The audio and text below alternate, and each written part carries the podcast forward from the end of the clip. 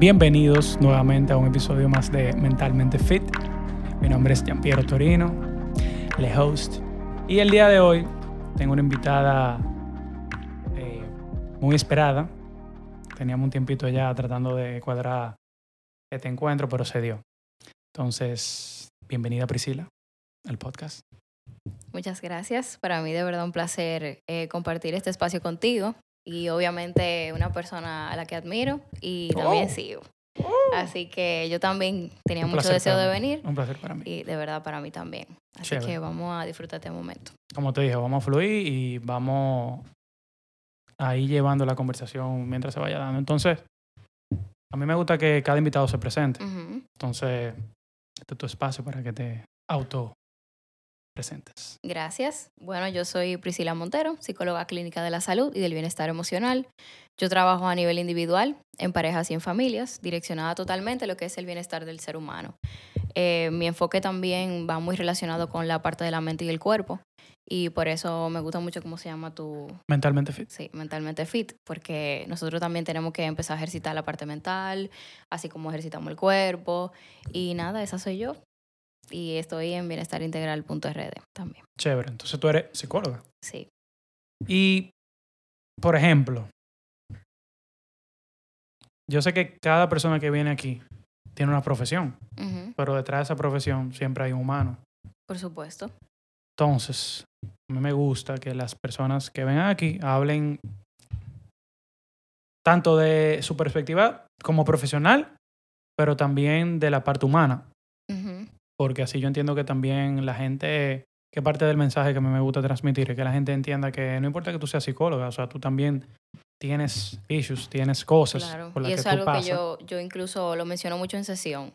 Eh, mira, yo puedo tener una perspectiva de psicóloga, pero yo me considero que soy una persona muy cercana con los pacientes incluso. Yo hablo así mismo como estoy hablando contigo, yo le hablo a la gente. Trato como de aplatanar las cosas y no irme muy a la teoría porque se queda como muy aéreo. Ok, Y primero yo soy humana y después soy psicóloga, o sea que sí. totalmente.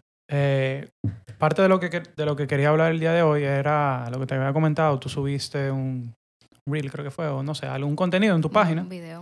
un video eh, que hablaba sobre la relación que existía entre procrastinar, a.k.a. barajar, con el síndrome del impostor. Ujú. Entonces, eso me hizo clic de que yo lo vi porque yo dije, ese soy yo. O sea, yo ¿Por vivo qué tú sientes que eres tú? Porque hay muy, o sea, yo tengo como estaciones en mi vida donde yo estoy muy, muy puesto Ujú, y, te- y tomo como que acción masiva ujú. y de repente me enfrío. Entonces me paso mucho en ese ciclo de me entrego, lo doy todo, pero así mismo como, como tengo ese pico, así mismo sufro como esa... vamos, declive. ese como ese declive, ¿te entiendes? O sea que, pero y si quizás no es eh, procrastinación, sino que es falta de motivación. Lo he pensado.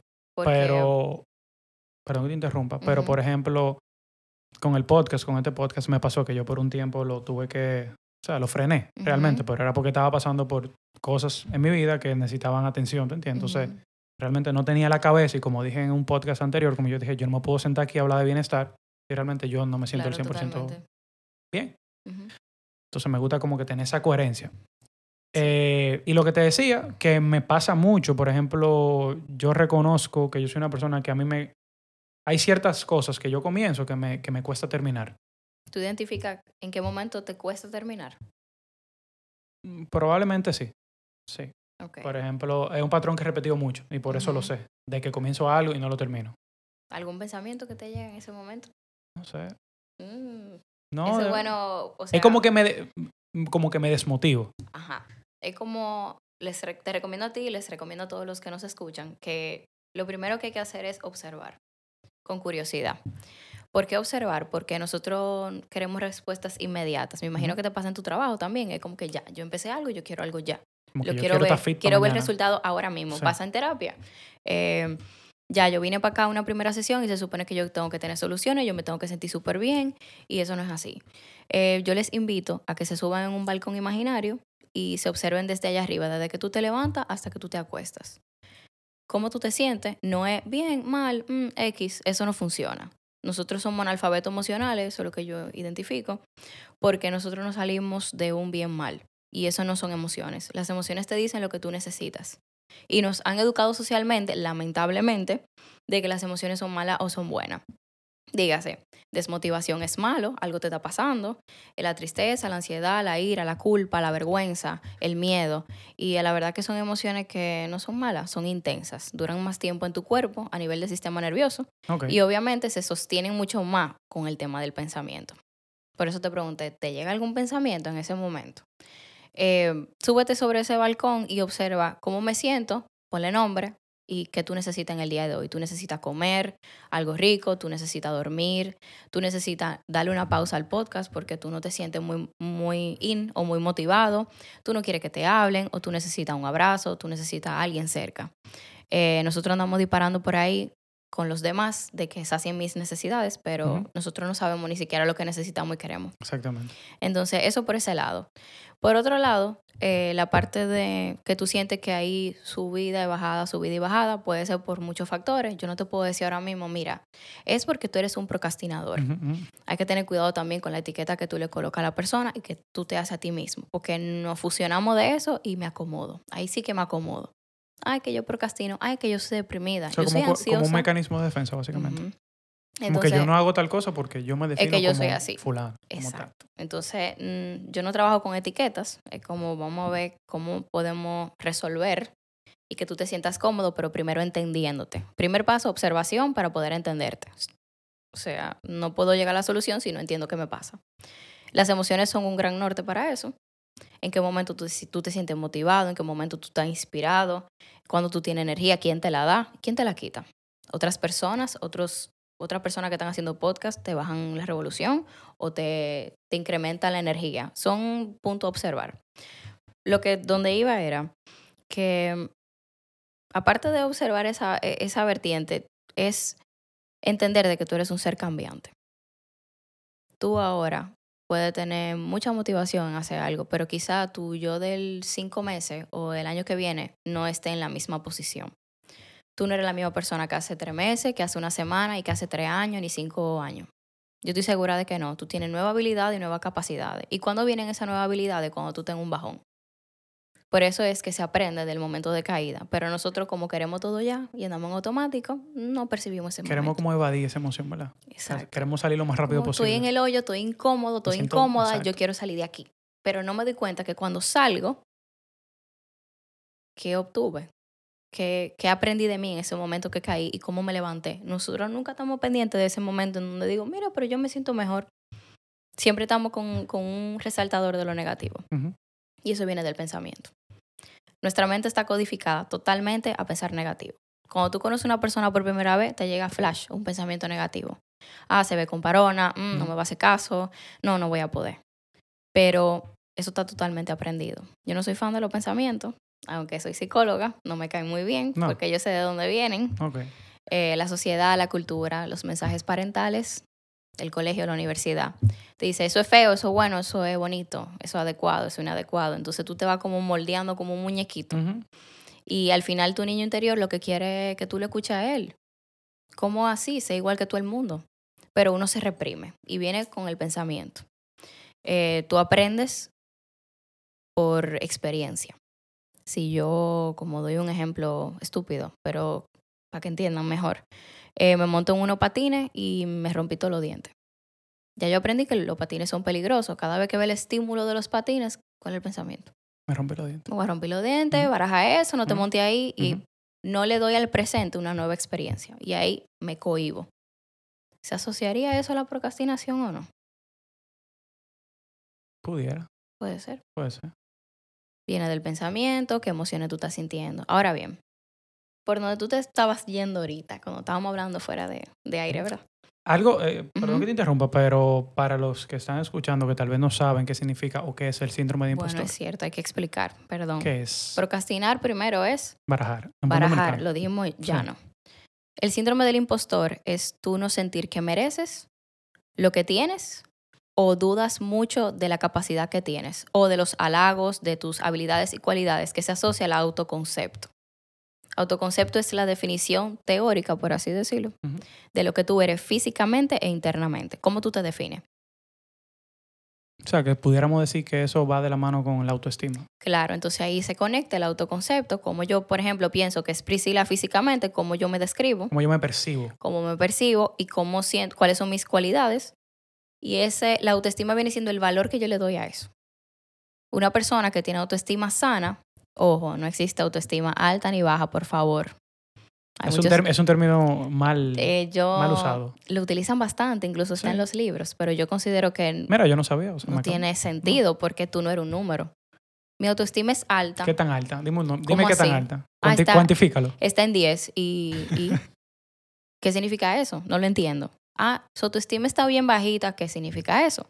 No, tú tienes autoestima sana, que viene siendo la capacidad de tú reconocer los valores, eh, las cualidades positivas que tú tienes y también tu sombra, humildad, en otra Sí, palabra.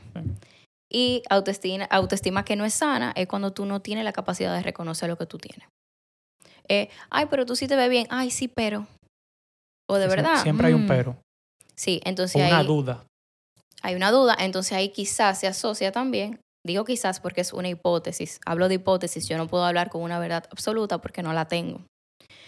Puede ser asociado entonces al síndrome del impostor. No acepto los, los, los halagos, las cosas positivas que tengo, las habilidades, las cualidades, o siempre busco un pero para, para justificar de que no es suficiente. Entonces, ¿cómo asociamos a estos dos conceptos de síndrome del impostor y la parte de la procrastinación? De que como siento que no soy suficiente o no voy a poder hacerlo, no voy a cumplir con lo que entiendo que tengo que hacer. Podemos decir como que no me siento capaz de ni de crear, ni de lograr, ni de superar. Hay muchas dudas que vienen otra vez del pensamiento. Otra vez nos subimos en ese balcón. ¿De dónde viene esa Hay un duda? quote que me encanta que dice que no, no crea en todo lo que tú piensas. No, tú no eres tus pensamientos. Y eso es Exacto. difícil de entender porque Sí. nos educan a que sí, pero tú no eres tus pensamientos. Muy bien. Eh, ¿De dónde viene esa duda? ¿Es alguien que te lo dice? Tu mamá te lo dice. Te juzga, te critica. No, no ha visto nada bueno en ti. Tus logros. ¿Quién te, quién te los refuerza?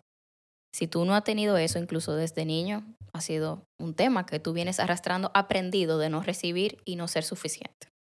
O sea, por eso es que el balcón es ir más allá del balcón, es tú Sí. entender de dónde viene eso. Sí, porque ahora que tú mencionas por el tema de, por ejemplo, pusiste el, el ejemplo de que tal vez para tus padres, por ejemplo, ellos no consideran que tú eres lo suficientemente bueno, pero también qué es para ellos ser suficientemente bueno. Claro, viene de- desde su perspectiva Exacto. y desde su mundo Porque interior. tal vez tú puedes ser un genio, tú puedes ser un verdugo, pero tal vez para ellos tienen la vara muy alta y tú, para su perspectiva, no eres lo suficientemente, Sí, digamos, suficiente. suficiente, ¿te entiendes? Entonces, sí, eso me gusta ese ejemplo. sí. Y si viene de ahí, por que ejemplo, que pasa mucho, ¿verdad? uf, ¿Verdad que sí? oye, la relación que tenemos En la casa. en la casa. Y ojo, ojo, tu, tu historia no, no te condena, pero tú aprender de ella, de dónde vienen algunos patrones de conducta y de cómo tú te tratas a ti, cómo tú te enfrentas ante las adversidades, créeme que viene muy ligado a eso. Y lo mejor que podemos hacer es diferenciarnos del sistema. ¿Qué significa eso? Yo decir gracias por esto, esto y esto, pero yo no quiero esto en mi vida tampoco. O tú, sea, sabes, tú sabes que también se aquí. hace muy difícil, ya hablando del tema de casa y de familia, de entender, y de verdad que es muy difícil, de entender que tú puedes amar y adorar a tus padres o a cualquier familiar que tú tengas y entender que esa persona no te hace bien a nivel emocional. Podemos decirle que tampoco me gusta utilizar mucho la palabra tóxica, pero creemos que porque alguien tenemos un vínculo tan, tan grande emocionalmente Ujú. o, o afectivo, que tenemos que aceptar o que tenemos que vivir con eso que tal vez no nos hace sentir bien, que no nos hace sentir, no sé, ¿cuál sería la palabra? En paz. Claro, eso, o eso cualquier- requiere de mucha madurez y de tú tomar decisiones eh, aceptando de que esa parte tú no la puedes cambiar y que tú eliges otro camino. Y por ejemplo, si alguien, no sé si te ha llegado alguien que se sienta mal por eso, por ejemplo, que tenga una relación horrible con su papá, pero por decir, bueno, es mi papá, yo tengo que amarlo porque es mi papá. Eso se llama fidelidad invisible. Todo, todo Nosotros tiene- tenemos- Todo tiene un nombre. Sí. Eh, cuando nosotros tenemos como, somos fieles de manera invisible, porque no es per se la fidelidad que nosotros no se- entendemos no que es, palpa. exacto, pero en decisiones, en forma de pensar de nosotros, nos, inmediatamente uno gira para un lado, o piensa en uno de los cuidadores, o papá, mamá, o esa persona importante, que quizá tiene una mentalidad súper extra mega rígida y no va acorde a ti y no te están entendiendo ahora. Entonces ahí tú tienes que ser una persona resiliente y evolucionar despidiendo tu historia. O sea, lo, a lo que tú has aprendido, que de ahí sale tu pensamiento y todo eso, y posiblemente viene la procrastinación por ahí. Combinada con el síndrome del impostor. ¿De dónde viene esa desconfianza? Puede ser de lo que estamos hablando ahora. De cómo yo me sentía con esas personas que me dieron la vida y que posiblemente me ayudaron a yo potencializar mis habilidades y cualidades, me empujaron o me criticaron. Hay una frase por ahí que yo publiqué hace poco que me hizo mucho movimiento y me hizo mucho sentido. A pesar de que yo trabajo con adultos, yo sé que cuando existe alguna patología o alguna situación que todos tenemos, viene mucho de esa parte de, de la niñez y dice, dice así la frase. Cuando tú criticas a tu hijo, él no deja de amarte a ti, él deja de amarse a sí mismo. Y Concho, es cierto. Totalmente. totalmente. el, el, nosotros como hijo te vemos y tú eres Te Superman. idolatramos. y tú eres el final para mí. Entonces, cuando llega la decepción, cuando te idealizo y tú cometes errores o situaciones como ser humano a nivel de relaciones, divorcio y todo eso, que es como que yo no entiendo por qué tú estás haciendo esto, pero es que tú estás idealizando a esa persona. Y quizá cuando tú eres más adulto, tú puedes entender de dónde viene eso. O tú te quedas stuck ahí, o sea, frustrado, frustrada y, y no acepto esa parte de ti, o yo decido cambiar la perspectiva de la situación para mi bien. O sea, como decía Wendy Dyer, cuando tú cambias la forma de ver las cosas, las cosas que tú miras cambian. ¿Eso tú lo puedes modificar? No, es. Pero la forma en que tú lo estás percibiendo, ¿te está dando resultado? No. Entonces, muévete. Vete, vete por abajo, por arriba, vete para el otro lado. Cambia la forma de verlo para que entonces ese, eso sea otro sabor y rebote para ti de manera diferente. Ya hablando de la perspectiva de, de hijo, que fue el ejemplo que tú pusiste también, eh, Nos fuimos lejos. sí, nos fuimos Pro- lejos. wow, procrastinación, No, no. síndrome del impostor y Cog- llegamos al... una salida. Eh, déjame ver. Te decía, ah, que tú pusiste un ejemplo de, de en cuanto a los hijos, cuando idolatran a los padres y, y- Que es muy y normal. Sí, y, y digamos que se quedan ahí eh, aguantando o, o digamos llevando esa relación, aunque en el fondo no le, no le hace bien.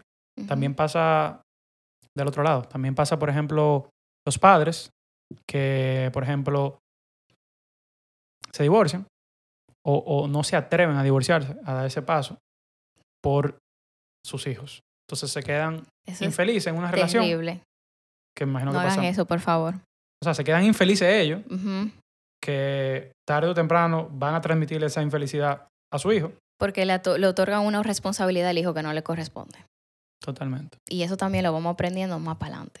En otras esferas de nuestra vida. Mira, yo hace, hace un tiempo tuve una sesión de terapia, eh, obviamente con mi terapeuta, y hicimos un trabajo súper fuerte de, de la posición o el lugar correspondiente en, en- en tu familia.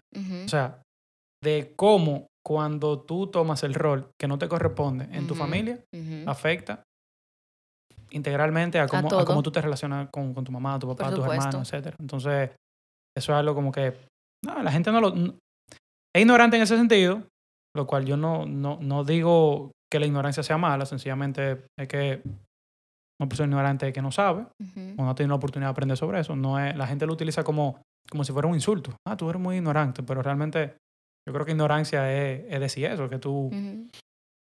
Entonces, como cuando tú comienzas a entender ese tipo de cosas y a expandir tu conciencia y a ver la cosa como tú dices, que me gustó ese ejemplo de verlo de un balcón, que básicamente verlo de una tercera persona, Ujú. de otra perspectiva, tú comienzas a ver muchas cosas que tú dices, bueno, pero espérate, o sea, y deja tu ego a un lado, que el ego lo que dice es que el mundo y el universo gira a tu alrededor, Ujú. tú comienzas a ver muchísimas cosas que antes tú no veías. Y en ese momento, tú necesitas una pausa. Y quizás ese es el momento donde tú sientes que tú no estás motivado. Sí. No necesariamente conectando con la familia y todo, todo tan, tan profundo, Ujú.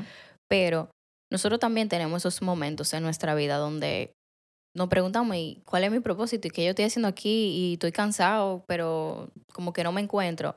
Oye, es un momento de pausa. Para tú subirte sobre ese balcón o quedarte en, en stop. Ujú. No te va a pasar nada por tú frenarte.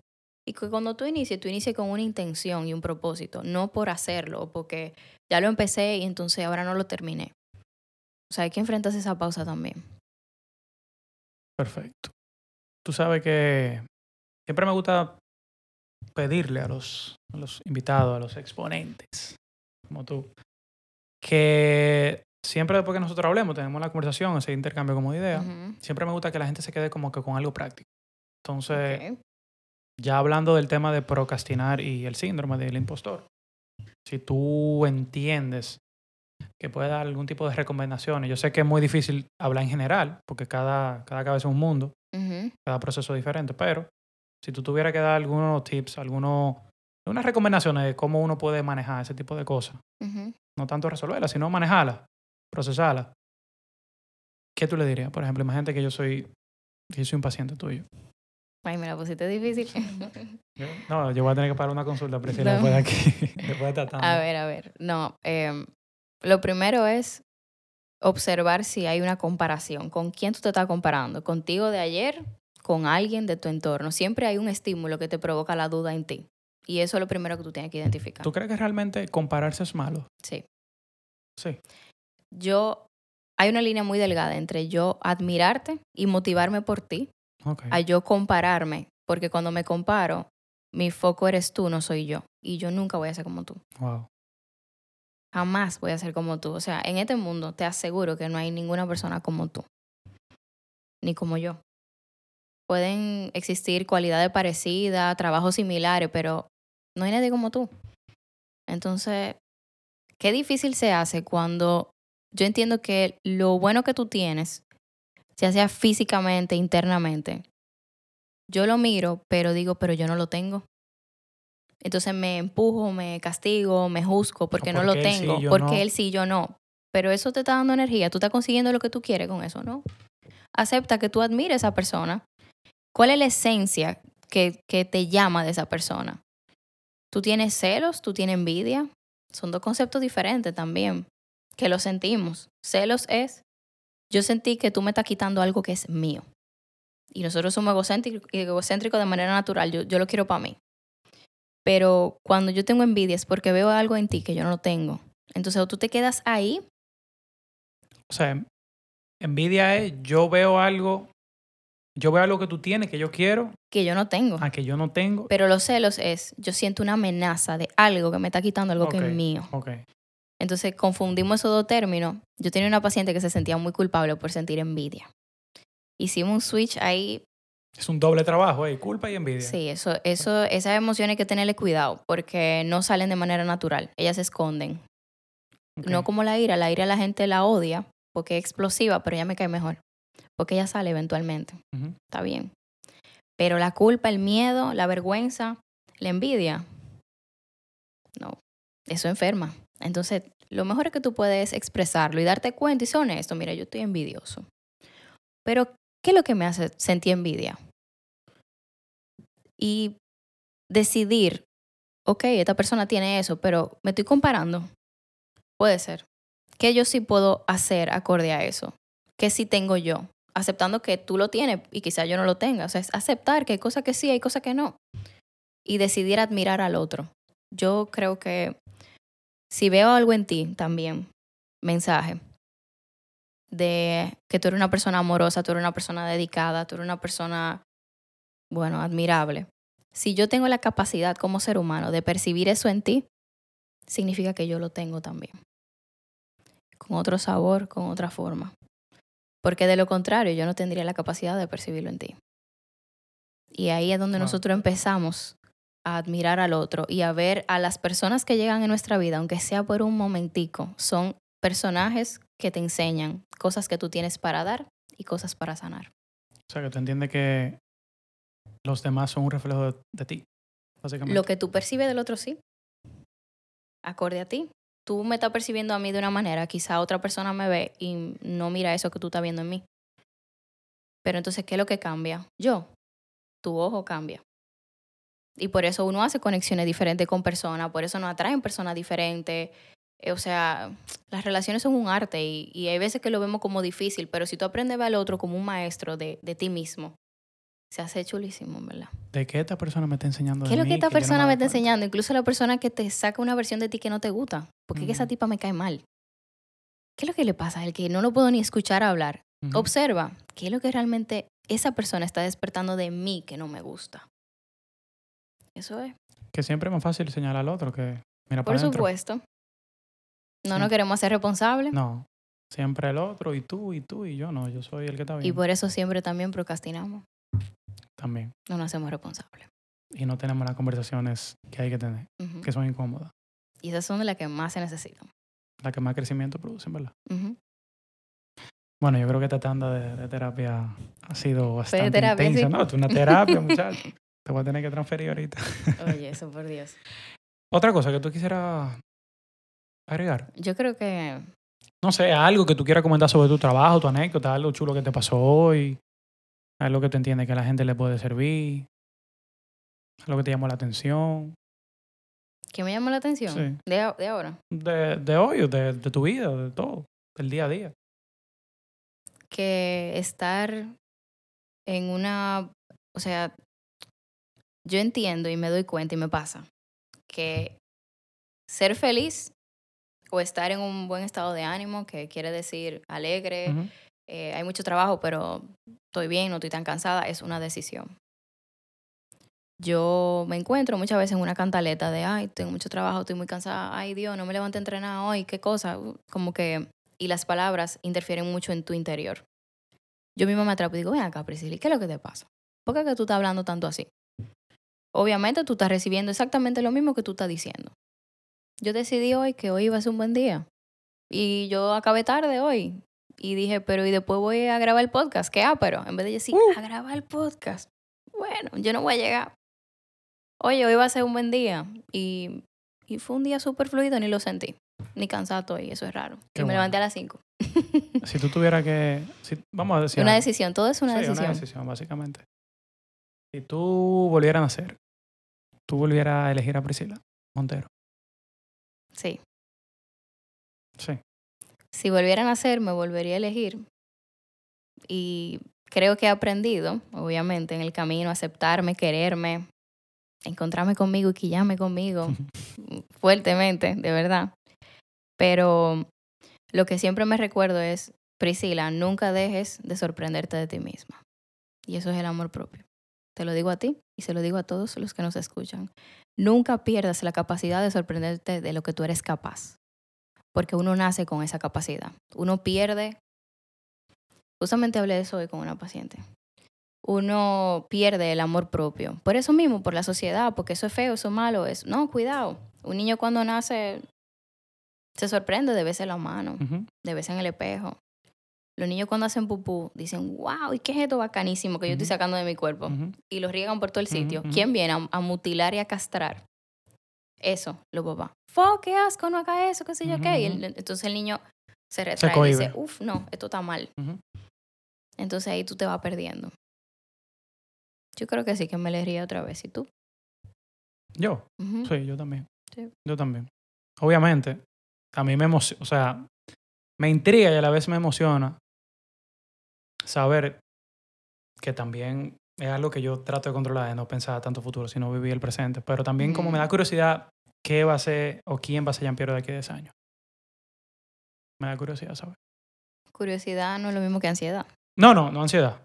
Curiosidad. A mí también. Porque me monté en el tren de, por ejemplo, de eso, que honestamente yo tengo que, básicamente dos años que dije, ok, le voy a dar para adentro. Y comencé a hacerme responsable de todo. Y a dejar de vivir en automático. Yo siempre fui más despierto que digamos que, que, que la población. apático. No, digamos que, qué sé yo, de- que la, que la media. Como que yo siempre tuve esa conciencia un poquito más, Qué bueno. eh, más abierta.